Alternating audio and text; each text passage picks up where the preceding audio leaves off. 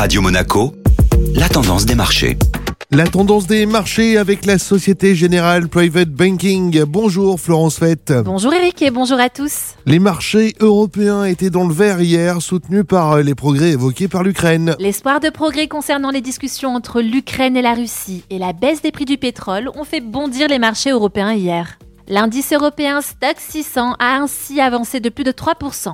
Hormis les services aux collectivités et l'énergie qui ont clôturé sur une note légèrement négative, tous les principaux secteurs ont fini en territoire positif. Le secteur des hautes technologies termine la séance sur un gain de 6,6%, suivi de près par le secteur de la finance et celui de l'automobile en hausse de 5%. Le CAC 40, indice vedette de la Bourse de Paris, clôturé sur un gain de 3,68%. Société Générale et Renault, qui comptent parmi les entreprises les plus exposées à la Russie, ont bondi jusqu'à 11% durant la séance. A contrario, le rouge a dominé le fabricant d'armes Thales, qui perdait plus d'un pour cent, et Total Energy dans son sillage. En complément des commentaires suggérant qu'une solution est possible dans le conflit russo-ukrainien, Pékin a également rassuré les investisseurs. Dans un contexte d'incertitude et de reconfinement en Chine, le vice-premier ministre Liu He a annoncé qu'il allait engager des mesures destinées à stabiliser les marchés de capitaux et à renforcer l'économie au premier trimestre.